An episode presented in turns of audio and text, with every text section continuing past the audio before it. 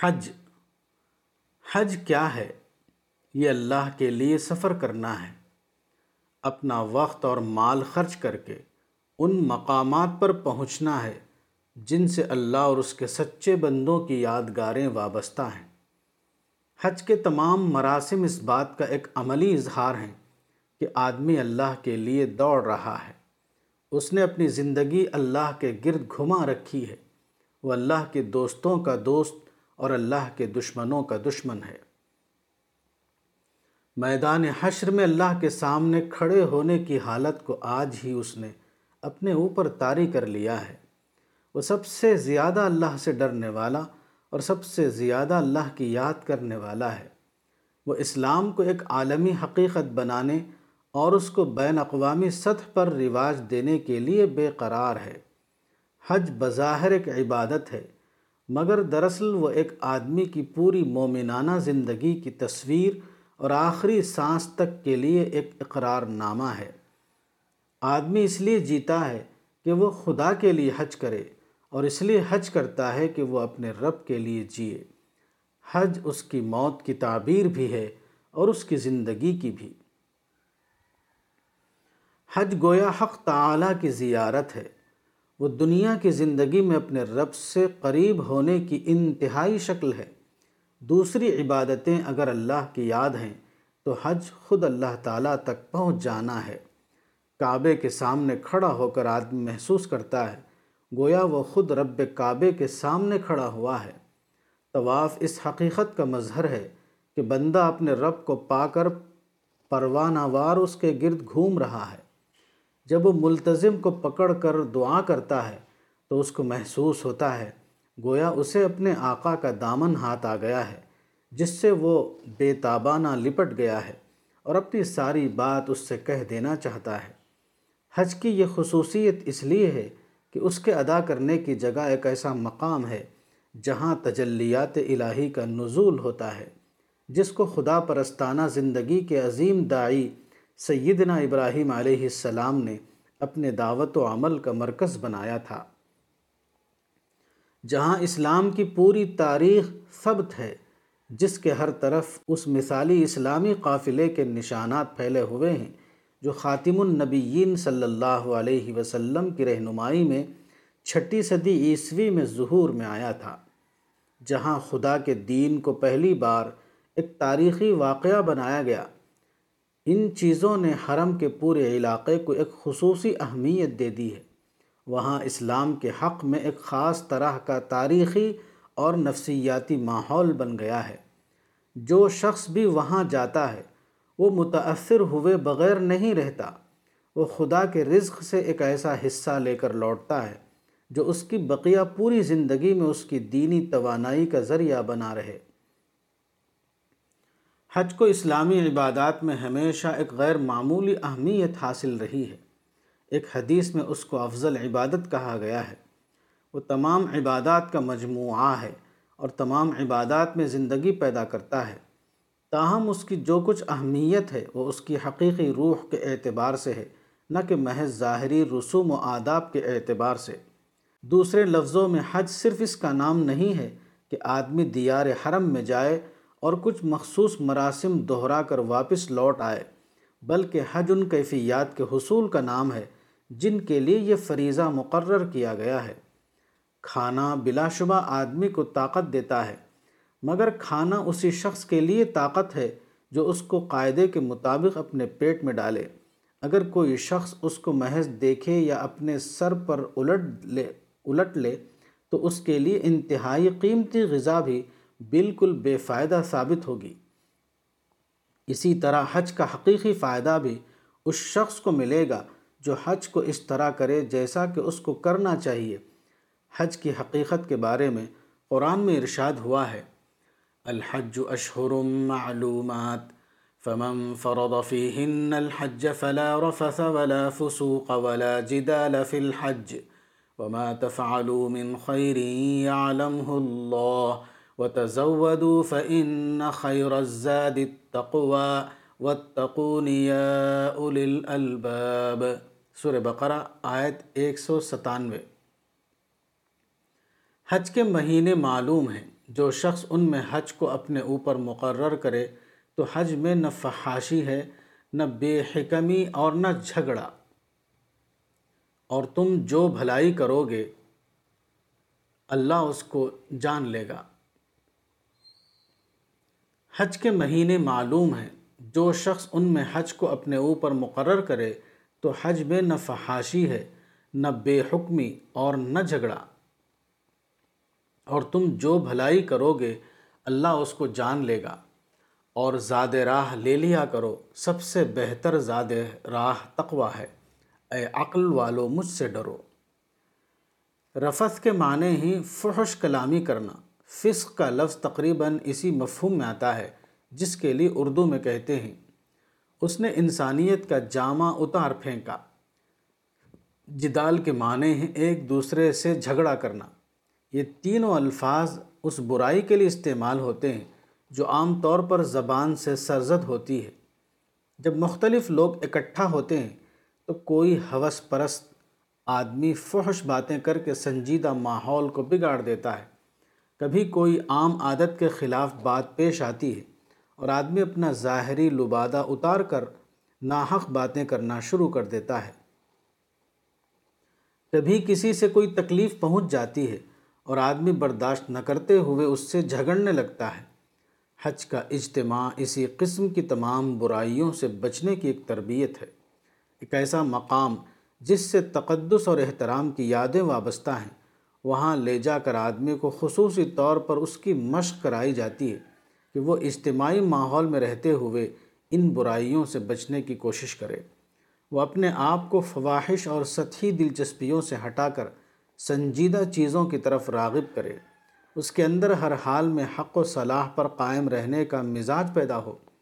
اجتماعی زندگی میں ناخوشگوار تجربات پیش آنے یا دل کو ٹھیس لگنے کے باوجود وہ اپنے بھائی سے لڑنے کے لیے نہ کھڑا ہو جائے۔ جب بھی چند آدمی کہیں جمع ہوتے ہیں یا مل کر رہتے ہیں، تو ایک کو دوسرے سے کوئی نہ کوئی شکایت پیدا ہو جاتی ہے۔ یہی صورتحال حج میں بہت بڑے پیمانے پر پیش آتی ہے۔ کیونکہ حج کے موقع پر مختلف قسم کے لوگ بہت بڑی تعداد میں ایک مقام پر اکٹھا ہو جاتے ہیں۔ نتیجہ یہ ہوتا ہے کہ حج کے دوران بار بار ایک کو دوسرے سے تکلیف پہنچتی ہے۔ اب اگر لوگ ذاتی شکایتوں کی بنا پر ایک دوسرے سے لڑنے لگیں، تو عبادت کی فضا ختم ہو جائے اور حج کا مقصد حاصل نہ ہو سکے۔ اس لیے حج کے زمانے میں جھگڑنے اور غصہ کرنے کو مطلق حرام قرار دے دیا گیا۔ اس طرح حج کو ایک بہت بڑی چیز کے لیے تربیت کا ذریعہ بنا دیا گیا، کیونکہ لڑائی، جھگڑا جس طرح حج کو باطل کر دیتا ہے، اسی طرح وہ ایک مسلمان کی عام زندگی کو بھی اسلام سے دور کر دیتا ہے۔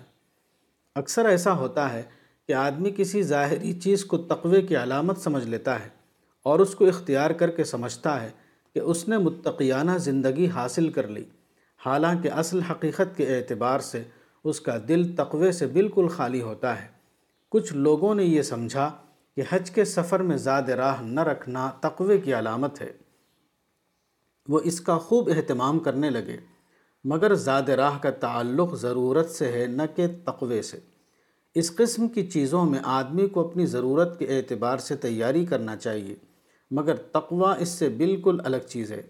اس کا تعلق دل سے ہے۔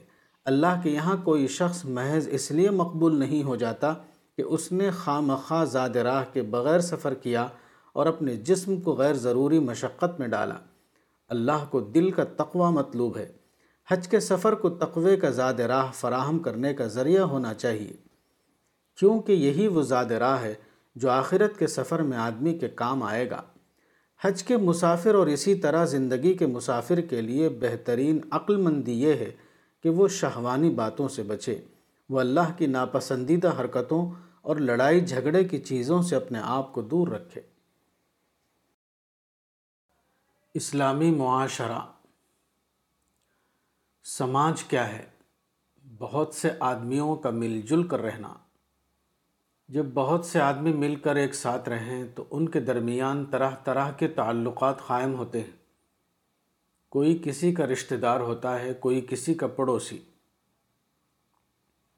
کوئی کسی کا ہم قوم ہوتا ہے، کوئی کسی کا ہم وطن۔ کوئی تاجر ہوتا ہے اور کوئی گاہک۔ کوئی مالک مکان ہوتا ہے اور کوئی کرایہ دار۔ اس طرح کے مختلف تعلقات کی بنا پر لوگوں کے درمیان بار بار معاملات پیش آتے ہیں۔ ان معاملات کے دوران کبھی کسی سے نفرت کے اسباب پیدا ہو جاتے ہیں اور کسی سے محبت کے۔ کسی سے کچھ لینا ہوتا ہے اور کسی کو کچھ دینا۔ کسی سے اختلاف ہوتا ہے اور کسی سے اتفاق۔ کوئی اپنا بن جاتا ہے اور کوئی غیر دکھائی دیتا ہے۔ یہی چیز ہے جو لوگوں کے درمیان سماجی تعلقات پیدا کرتی ہے۔ اور یہ سوال سامنے آتا ہے کہ کیا کیا جائے اور کیا نہ کیا جائے۔ بہت سے پتھر ایک ساتھ پڑے ہوں تو ان میں باہمی تعلقات قائم نہیں ہوتے۔ اس لیے ان کے درمیان مذکورہ قسم کے مسائل بھی پیدا نہیں ہوتے۔ مگر جب بہت سے انسان ایک ساتھ مل کر رہیں تو ان میں باہمی تعلقات قائم ہوتے ہیں اور اس بنا پر ان کے درمیان طرح طرح کے مسائل بھی پیدا ہوتے ہیں۔ ایسے مواقع پر اسلام کی تعلیم کیا ہے؟ مسلمان جب ایک سماج کی صورت میں مل کر رہیں تو وہ آپس میں کس طرح رہیں اور معاملات میں ایک دوسرے کے ساتھ کس قسم کا سلوک کریں؟ اس کی وضاحت کے لیے چند حدیثیں ملاحظہ فرمائیں۔ عن انس رضی اللہ عنہ عن نبی صلی اللہ علیہ وسلم قال، لا يؤمن احدكم حتى يحب لاخيه ما يحب لنفسه. متفق علیہ، بیاسی. تم میں سے کوئی شخص مومن نہیں ہو سکتا جب تک اس کا یہ حال نہ ہو جائے کہ وہ اپنے بھائی کے لیے وہی پسند کرے جو وہ خود اپنے لیے پسند کرتا ہے۔ عن ابی حریرت رضی اللہ عنہ قال قال رسول اللہ صلی اللہ علیہ وسلم، کل المسلم علی المسلم حرام دمہ ومالہ وعرضہ مسلم بیاسی۔ ہر مسلمان پر دوسرے مسلمان کی تین چیزیں حرام ہیں، اس کا خون، اس کا مال اور اس کی آبرو۔ عن عبداللہ بن عمر بن العاص رضی اللہ عنہ، عن النبی صلی اللہ علیہ وسلم قال المسلم من سلم المسلمون من لسانه ویدہ متفق علیہ مسلمان وہ ہے جس کی زبان اور جس کے ہاتھ سے دوسرے مسلمان محفوظ ہوں۔ عن النعمان بن بشیر رضی اللہ عنہ قال قال رسول اللہ صلی اللہ علیہ وسلم، مثل المؤمنین فی توادہم وتراحمہم وتعاطفہم مثل الجسد۔ اذا اشتكى منه عضو تداعى له سائر الجسد بالسهر والحمى. متفق علیہ. مسلمانوں کی مثال آپس کی محبت اور آپس کی رحم دلی اور آپس کی مہربانی کے معاملے میں ایسی ہے جیسے ایک جسم. جب جسم کے کسی عضو کو تکلیف ہوتی ہے تو سارا جسم مل کر جاگتا ہے اور سارا جسم بخار میں مبتلا ہو جاتا ہے۔ عن ابن عمر رضی اللہ عنہ ان رسول اللہ صلی اللہ علیہ وسلم قال، المسلم اخو المسلم لا يظلمه ولا يسلمه من كان في حاجة أخيه كان الله في حاجته ومن فرج عن مسلم كربة فرج الله عنه بها كربة من كرب يوم القيامة ومن ستر مسلما ستره الله يوم القيامة متفق عليه ایک مسلمان دوسرے مسلمان کا بھائی ہے، نہ وہ اس پر ظلم کرتا ہے اور نہ اس کو بے یار و مددگار چھوڑتا۔ جو شخص اپنے بھائی کی حاجت پوری کرے گا تو اللہ اس کی حاجت پوری کرے گا۔ جو شخص کسی مسلمان کی تکلیف دور کرے گا تو اللہ قیامت کے دن اس کی تکلیف دور کرے گا۔ جو شخص کسی مسلمان کو ڈھانکے گا تو اللہ قیامت کے دن اس کو ڈھانکے گا۔ عن عياض بن حمار رضي الله عنه قال قال رسول الله صلى الله عليه وسلم، إن الله تعالى أوحى إلي أن تواضعوا حتى لا يبغي أحد على أحد ولا يفخر أحد على أحد. مسلم. اللہ نے میری طرف وحی کی ہے کہ تم لوگ تواضع اختیار کرو۔ کوئی شخص کسی کے اوپر زیادتی نہ کرے، کوئی شخص کسی کے اوپر فخر نہ کرے۔ عن ابی موسیٰ رضی اللہ عنہ قال قال رسول اللہ صلی اللہ علیہ وسلم، المؤمن للمؤمن کل بنیانی یشد بعضه بعضا وسب و شبک بین اصابعه متفق علیہ۔ ایک مومن کی مثال دوسرے مومن کے لیے آپ ایسی ہے جیسے عمارت۔ عمارت کی ایک اینٹ دوسری اینٹ کو مضبوط کرتی ہے، اسی طرح سب مسلمان باہم جڑے ہوئے ہوتے ہیں۔ پیغمبر اسلام صلی اللہ علیہ وسلم کے ان ارشادات کی روشنی میں اسلامی سماج کی جو تصویر بنتی ہے، وہ یہ ہے کہ مسلمان دوسرے مسلمانوں کے درمیان اس طرح رہتا ہے کہ وہ ان کو غیر نہیں سمجھتا، بلکہ اپنا ہی ایک حصہ سمجھتا ہے۔ دوسروں کے کسی رویے سے جب اس کو خوشی محسوس ہوتی ہے، تو وہ جان لیتا ہے کہ دوسرے کس بات سے خوش ہوں گے۔ اس لیے وہ خود بھی دوسروں کے ساتھ ویسا ہی سلوک کرنے لگتا ہے۔ اسی طرح جب کسی ایک کا رویہ اس کے لیے تکلیف کا باعث ہوتا ہے، تو اس کو معلوم ہو جاتا ہے کہ دوسرے کس چیز سے تکلیف محسوس کریں گے۔ اور وہ اس کا سخت اہتمام کرتا ہے کہ دوسروں کو اس کی ذات سے اس قسم کے سلوک کا تجربہ نہ ہونے پائے۔ حتیٰ کہ ایک مسلم آبادی ایک واحد جسم کی مانند ہو جاتی ہے۔ جسم کے ایک حصے میں تکلیف ہو تو ناممکن ہے کہ بقیہ جسم اس کے لیے تڑپ نہ اٹھے۔ اسی طرح ایک مسلمان کی تکلیف سارے مسلمانوں کی تکلیف بن جاتی ہے اور لوگوں کو اس وقت تک چین نہیں آتا جب تک وہ اپنے بھائی کی تکلیف دور نہ کر دے۔ مسلمان کا سماج ایک ایسا سماج ہے کہ جب بھی ایک شخص کا دوسرے سے واسطہ پڑتا ہے، تو وہ اس کے اندر محبت اور رحم، دلی اور مہربانی پاتا ہے۔ ہر ایک دوسرے کی حاجت براری کے لیے اس طرح تیار رہتا ہے، جیسے کہ وہ اس کا اپنا مسئلہ ہو۔ کوئی دوسرے مسلمان کو ننگا یا بے گھر دیکھتا ہے تو اس کو محسوس ہوتا ہے، جیسے وہ خود ننگا اور بے گھر ہو گیا ہو۔ کسی کو برداشت نہیں ہوتا کہ وہ دوسرے بھائی کو بے سہارا چھوڑ دے۔ ایک کو دوسرے سے ظلم اور گھمنڈ کے بجائے توازو اور انصاف ملتا ہے۔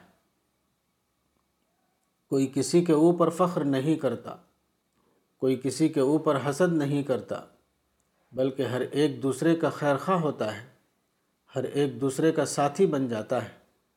مسلمان ایک دوسرے کے ساتھ اس طرح رہتے ہیں کہ ان کے لیے ناقابل تصور ہوتا ہے کہ وہ اپنے بھائی کے خون کو اپنے لیے جائز کر لیں۔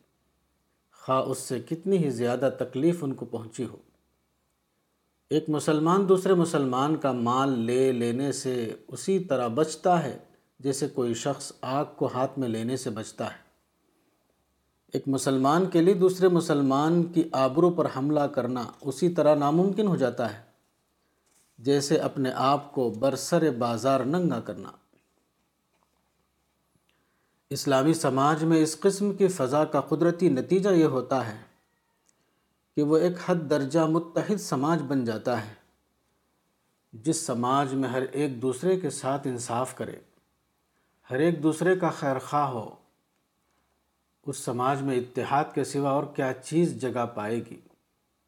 ایک مسلم آبادی اپنے تمام افراد کے ساتھ گویا ایک بہت بڑی عمارت ہوتی ہے۔ اس کا ہر فرد اس عظیم عمارت کی ایک اینٹ ہوتا ہے۔ ہر اینٹ دوسری اینٹ سے جڑی ہوتی ہے۔ ہر اینٹ دوسری اینٹ کو مضبوط کر رہی ہوتی ہے۔ ایک اینٹ اور دوسری اینٹ کے درمیان جو تعلق ہوتا ہے، وہ دوری اور ٹکراؤ کا نہیں ہوتا، بلکہ جوڑ اور پیوستگی کا ہوتا ہے۔ ہر اینٹ اگرچہ ایک دوسرے سے الگ ہوتی ہے، مگر الگ ہونے کے باوجود وہ سماجی اعتبار سے پوری عمارت کا ایک اٹوٹ حصہ ہوتی ہے۔ اس سے عمارت کو طاقت ملتی ہے، نہ کہ کمزوری۔ وہ اپنے اوپر عمارت کو تھامے ہوئے ہوتی ہے، نہ کہ خود عمارت کو اپنے اوپر کھڑا کرنے کی کوشش کرے۔ ایک مومن جس خدا کا طالب ہوتا ہے، دوسرا مومن بھی اسی خدا کا طالب ہوتا ہے۔ ایک مومن کی منزل مقصود جس طرح آخرت ہوتی ہے، دوسرے مومن کی منزل مقصود بھی اسی طرح آخرت ہوتی ہے۔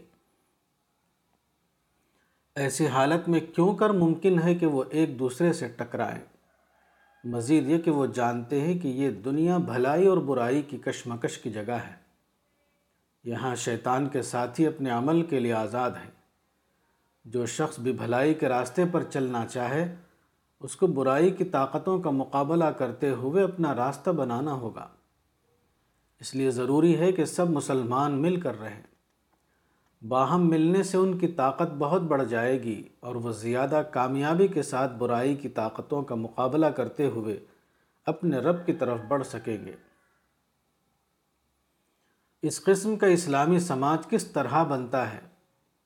جواب یہ ہے کہ خوف خدا کے ذریعے۔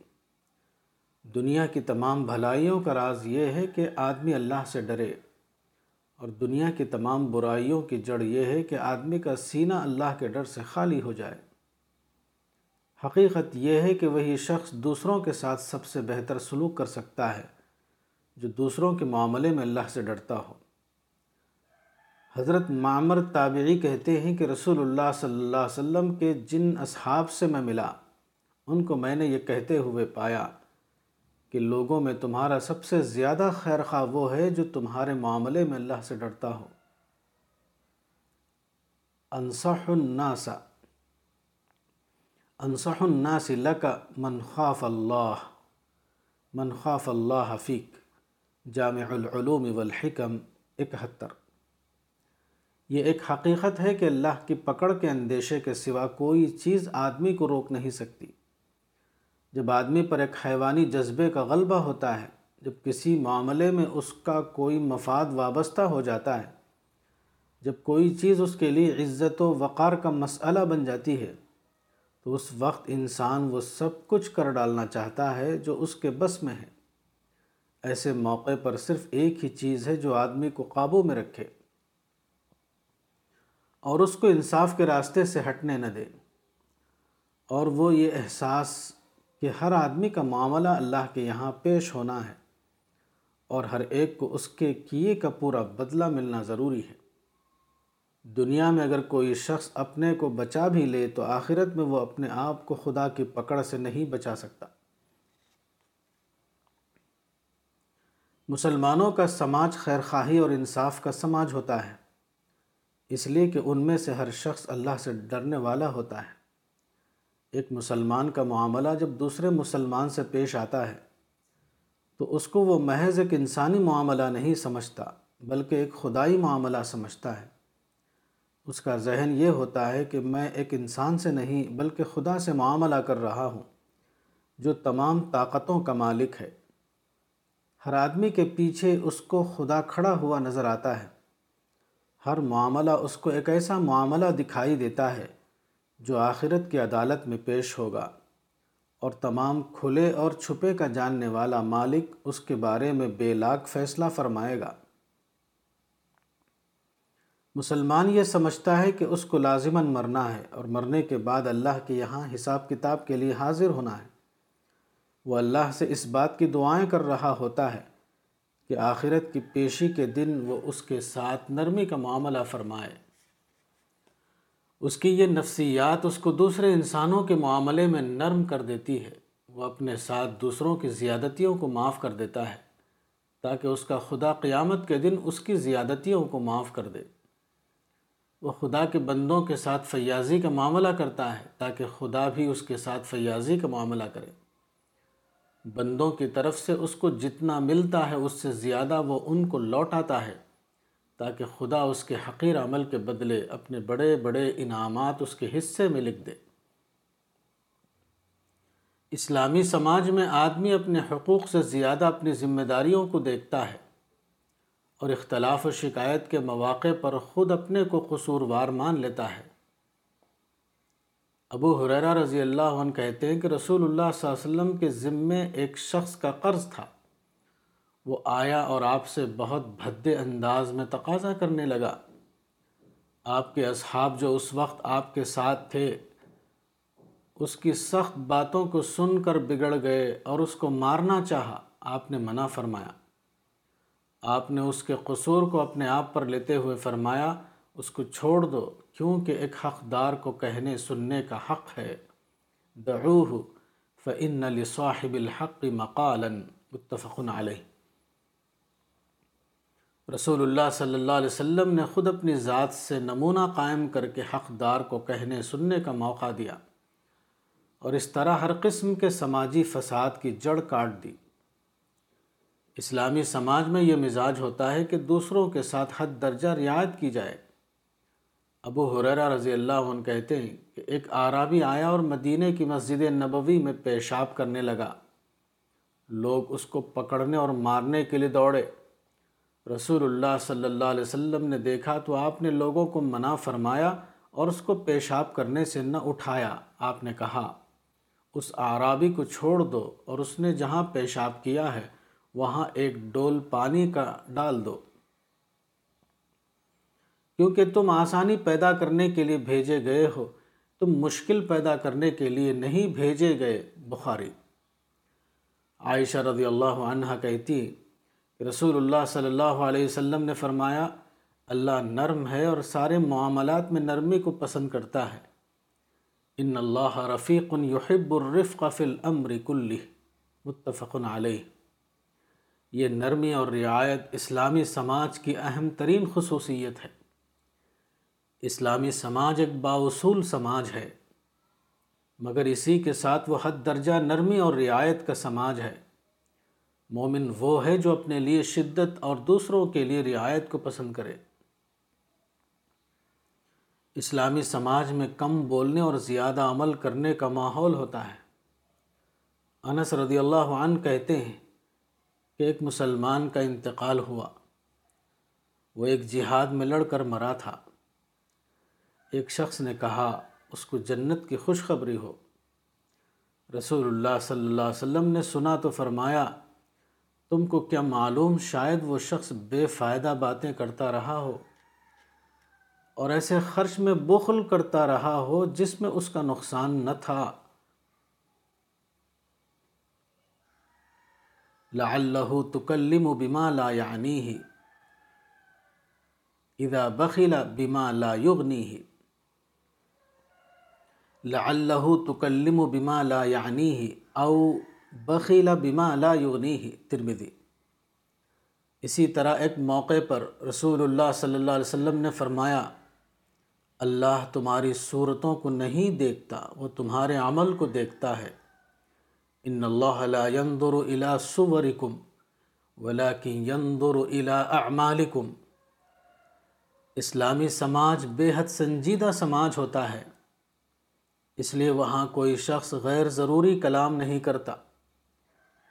ہر شخص کی یہ کوشش ہوتی ہے کہ وہ اپنے آپ کو ضروری کاموں میں مشغول رکھے۔ اسلامی سماج میں اپنی محنت پر بھروسہ کرنے کا ماحول ہوتا ہے۔ آدمی مانگ کر حاصل کرنے کے بجائے کر کے حاصل کرنا چاہتا ہے۔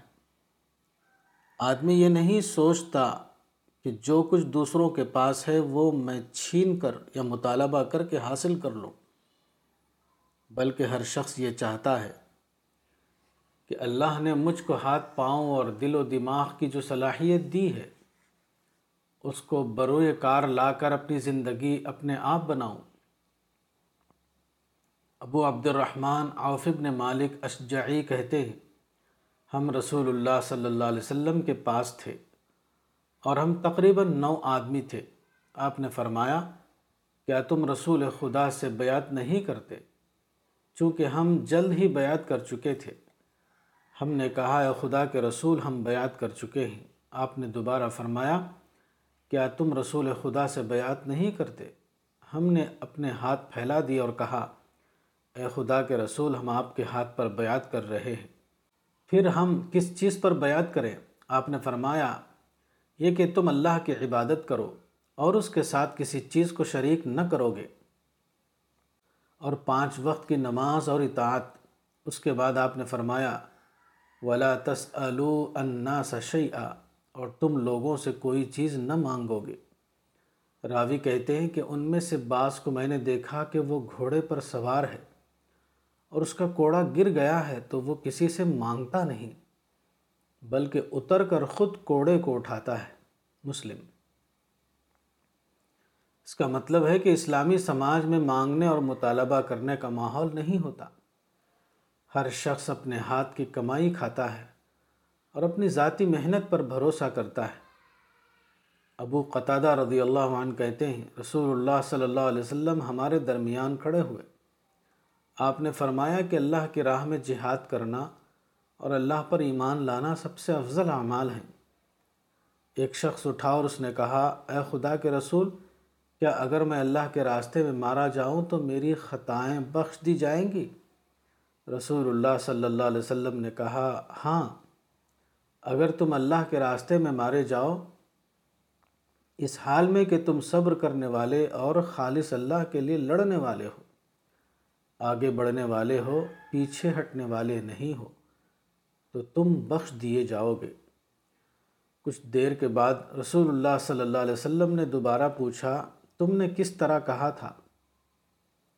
اس نے اپنے سوال کو دہرایا آپ نے دوبارہ اپنے جواب کو دہراتے ہوئے کہا ہاں اگر تم اللہ کے راستے میں مارے جاؤ، اس حال میں کہ تم صبر کرنے والے اور خالص اللہ کے لیے لڑنے والے ہو، آگے بڑھنے والے ہو، پیچھے ہٹنے والے نہیں ہو، تو تم بخش دیے جاؤ گے۔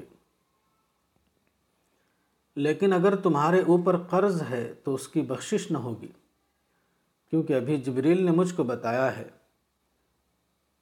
دین فن جبریلا قال علی دالک مسلم. اس سے معلوم ہوا کہ اسلامی سماج میں ہر آدمی بے حد محتاط ہوتا ہے کہ اس کے ذمے کسی کا قرض یا حقوق باقی نہ رہ جائیں۔ ایک مسلمان کا ذہن یہ ہوتا ہے کہ دین کی راہ میں خواہ میں کتنی ہی بڑی قربانی کروں، مگر اللہ کی نظر میں میری قیمت اسی وقت ہوگی۔ جبکہ میں اللہ سے اس طرح ملوں کہ میں نے کسی کا حق نہ دبایا ہو۔ میرے ذمے لوگوں کے مطالبات نہ ہوں۔ اگر میرے ذمے کسی انسان کا حق ہے اور میں اس کو ادا نہیں کرتا، تو دین کی راہ میں میری، میرا جان دے دینا بھی مجھ کو آخرت میں نجات نہ دے سکے گا۔ رسول اللہ صلی اللہ علیہ وسلم نے فرمایا کہ لوگوں صدقہ کرو۔ ایک شخص نے پوچھا، اے خدا کے رسول اگر آدمی کے پاس مال نہ ہو، آپ نے فرمایا کہ پھر وہ لوگوں سے بھلی بات کہے، کیونکہ وہ بھی صدقہ ہے۔ آدمی نے دوبارہ پوچھا، اے خدا کے رسول، اگر اس کے پاس بھلی بات بھی نہ ہو، آپ نے فرمایا، پھر وہ دوسروں کو اپنے شر سے بچائے۔ الناس من شر رہی اس سے معلوم ہوا کہ اسلامی سماج میں سب سے بہتر آدمی وہ ہے جو لوگوں کے لیے سب سے زیادہ نفع بخش ہو۔ اللہ نے اس کو جو کچھ دیا ہے، اس میں سے وہ دوسروں کو دیتا رہے۔ اس کے قول اور عمل سے دوسروں کو فائدہ پہنچے۔ اس کے بعد کم سے کم درجہ یہ ہے کہ آدمی اپنی ذات سے کسی کو نقصان نہ پہنچنے دے۔ اگر وہ دوسروں کو کچھ نہ دے سکے تو وہ دوسروں کو محروم بھی نہ کرے۔ اگر وہ دوسروں کے کام نہ آئے تو دوسروں کے کام بگاڑنے کی کوشش بھی نہ کرے۔ اگر دوسروں کے لیے اس کے پاس میٹھے بول نہ ہوں تو وہ ان کو کڑوا بول بھی نہ دے۔ امام مالک نے معطا میں روایت کیا ہے کہ ایک شخص رسول اللہ صلی اللہ علیہ وسلم کے پاس آیا اور کہا، مجھے ایسی بات بتائیے جس کے ساتھ میں جیوں۔ یا رسول اللہ، علمنی کلمات اعیش بہن۔ آپ نے فرمایا، غصہ نہ کر، لا تغضب۔ اس سے معلوم ہوا کہ اسلامی سماج مثبت نفسیات رکھنے والوں کا سماج ہے۔ اس کے افراد ہر قسم کی منفی نفسیات سے پاک ہوتے ہیں۔ غصہ ہر قسم کی منفی نفسیات کی جڑ ہے۔ غصہ نہ کر کا مطلب یہ ہے کہ منفی نفسیات میں نہ جیو، بلکہ مثبت نفسیات میں جیو۔ دوسروں کی طرف سے اشتعال انگیزی ہو یا دوسروں سے تم کو تکلیف پہنچے، تو اس کا جواب تم غصہ، نفرت انتقام، حسد اور حقارت جیسے جذبات سے نہ دو، بلکہ محبت، انصاف خیر خواہی اور عفو و درگزر کا طریقہ اختیار کرو۔ جب بھی کوئی معاملہ پیش آئے تو ٹھنڈے دل سے سوچو اور صرف وہ کرو جو اللہ کی رضا کے اعتبار سے سب سے بہتر ہو، نہ کہ وہ جس سے تمہارے بھڑکتے ہوئے جذبات کو تسکین مل رہی ہو۔ کسی کے خلاف تمہاری کارروائی، جوابی کارروائی نہ ہو، بلکہ اللہ کی جواب دہی کو، بلکہ اللہ کی جواب دہی کو سامنے رکھتے ہوئے ایک سوچی سمجھی کارروائی ہو۔ تمہاری غذا غصہ اور نفرت اور انتقام نہ ہو، بلکہ برداشت کرنا اور معاف کر دینا ہو۔ تم غصہ نہ کرنے میں جیو، نفرت نہ کرنے میں جیو، انتقام نہ لینے میں جیو، حسد نہ کرنے میں جیو۔ اسلامی معاشرے میں جب ایک شخص دوسروں سے انصاف کرتا ہے اور ان کے حقوق ادا کرتا ہے، تو یہ اس کے لیے عام معنوں میں محض ایک اخلاقی یا انسانی معاملہ نہیں ہوتا۔ یہ اس کے لیے ایسا مسئلہ ہوتا ہے جس پر آخرت میں اس کی نجات کا انحصار ہو۔ جو شخص بندوں کے ساتھ بہتر سلوک کرے، وہی آخرت میں اس قابل ٹھہرے گا کہ خدا اس کے ساتھ بہتر سلوک کرے۔ اور جو شخص دوسرے انسانوں کے ساتھ بہتر سلوک نہ کرے، اس کے لیے آخرت میں خدا کی رحمتوں میں کوئی حصہ نہیں۔ یہی دنیا کی زندگی میں آدمی کا امتحان ہے۔ اور یہ امتحان خاص طور پر کمزور اور بے سہارا انسانوں کے بارے میں لیا جاتا ہے۔ کیونکہ ایسے افراد کے ساتھ بہتر سلوک کے لیے خدا کی رضا کے سوا اور کوئی محرک نہیں ہوتا۔ آدمی جب طاقتور کے ساتھ بہتر سلوک کرے، تو اس میں یہ امید شامل رہتی ہے کہ دوسرے شخص کی طرف سے کسی نہ کسی صورت میں اس کا بدلہ ملے گا۔ اسی طرح جب کسی عوامی موقع پر آدمی انسانیت دوستی کا ثبوت دیتا ہے، تو اس میں بھی یہ امید ہوتی ہے کہ اس سے آدمی کی شہرت و عزت میں اضافہ ہوگا۔ مگر جب ایک تنہا اور بے زور آدمی اس کے سامنے ہو اور اس سے مدد کی درخواست کرے تو وہاں اس قسم کی کوئی کشش موجود نہیں ہوتی۔ اور اگر یہ بے زور شخص ایک ایسا شخص ہو جس سے آدمی کو تکلیف اور شکایت پہنچی ہے، تو ایسے موقع پر یہ عدم جاذبیت اور زیادہ بڑھ جاتی ہے۔ اس وقت جو آدمی بے غرض ہو کر اور شکایات سے اوپر اٹھ کر اس کی مدد کرتا ہے، تو وہ خالص خدا کے لیے ایسا کر رہا ہے۔ کیونکہ خدا کی رضا کے سوا کوئی دوسری کھینچنے والی چیز وہاں موجود نہیں۔ جہاں ہر قسم کی دوسری کشش ختم ہو جائے، وہاں خدا کی کشش موجود ہوتی ہے۔ اور جو شخص خالص خدا کے لیے دوسرے کے ساتھ اچھا سلوک کرے، وہ خدا کا محبوب ترین بندہ ہوتا ہے۔ وہ عین اس مقام پر خدا کو پا لیتا ہے، جہاں اس نے خالص خدا کی خاطر کسی بندے کا آنسو پونچھا تھا۔ خلاصہ تقریر بمقام نیمچ مدھیہ پردیش انتیس جنوری انیس سو اسی۔